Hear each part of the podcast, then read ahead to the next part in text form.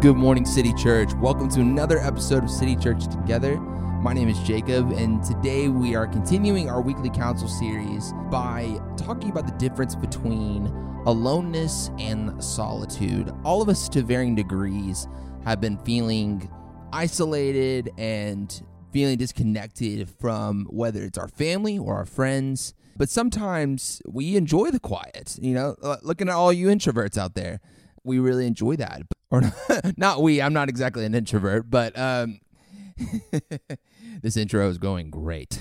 So, but I think it's important for us as we are processing this sort of forced isolation, the difference between aloneness and solitude. So, Whitney, what is kind of the distinction between aloneness and solitude?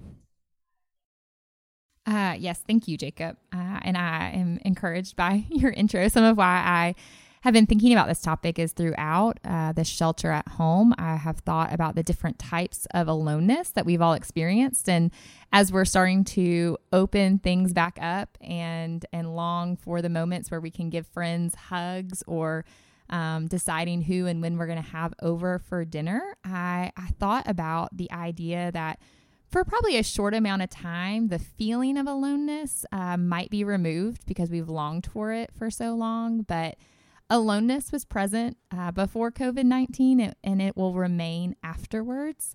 Uh, I heard a biblical counselor define aloneness in this way, and I think it's been so helpful for me. Um, aloneness is uh, living out of a deficit. Um, and so you can can see that in so many different types of relationships. Uh, more prominently, a single person feels the deficit of a spouse um, or a significant other. Um, a a married person can feel the uh, the deficit in having um, a lack of intimacy with a spouse, depending on uh, marital conflict and, and what might be happening.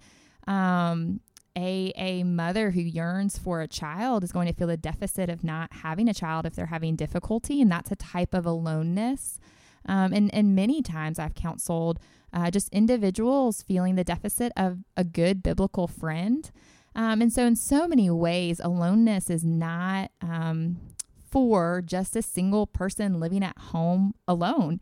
It is that idea of a deficit or disconnection um, in intimacy. Um, and so, hearing that, I've just thought more and more how all of that was exposed during this time. Um, we have had, you know, marital conflict come out more um, just because a lack of friendship might have been exposed and people have felt alone because their friends aren't able to carry that anymore or work hasn't been able to carry it. Those who are living by themselves um, have certainly been saying, see, this is why it would be great to be married for, you know, such a time as this. Um, and so I've been able to have a lot of conversations with people about the heart of of that aloneness and that it's real. Um, and it's not something just to, um, you know, put a cliche over as if just, you know, let the Lord be enough. Um, and that's why I have also moved people towards this idea of solitude. Um, because really the Lord is enough, but there is a process that gets you there. Um, it's that idea of acknowledging aloneness, acknowledging there's a deficit, and moving towards solitude, which is an opportunity for the Lord to fill that deficit, for you to be one in union with Christ um, which is what relationships were intended to represent is is the Trinity and and God's relationship with the Father, the Son, and the Spirit.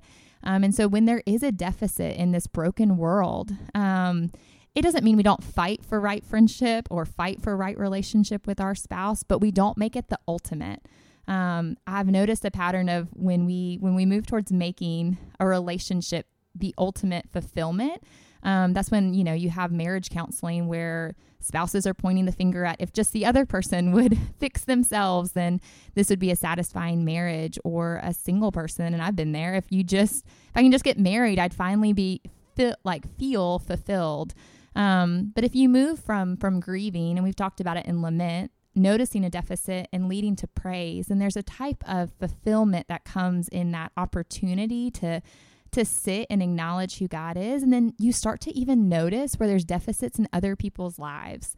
Um, which is the the beautiful idea of aloneness can sometimes lead to consumption of people, but solitude can genuinely lead to to cultivating for other people.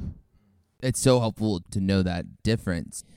So, if we're experiencing that aloneness and you know whether it's bursts of it or just a consistent feeling of it, who is the one that's called to move toward other people?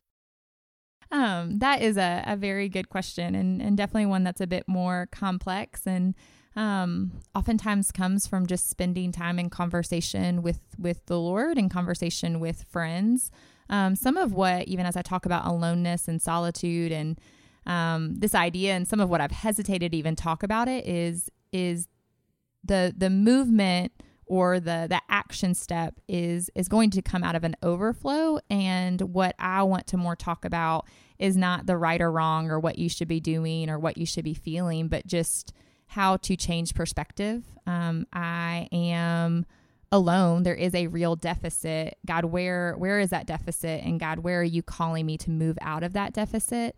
Um, Trevor mentioned reading the book Blessed, Broken, and Given. And in that book, um, the author is talking about how overwhelmed he even feels with, with grief and, and weariness and how he was on his way to um, to speak at, at a funeral and he was thinking just god i don't have anything else to give. Like i need someone to encourage me. And that is a, a theme i've heard during this time is you have weary parents um, who are exhausted with trying to balance work and kids but then you have weary singles who are tired of of feeling so much emotion and longing. And so everyone is asking um, in different ways um, who's going to encourage me.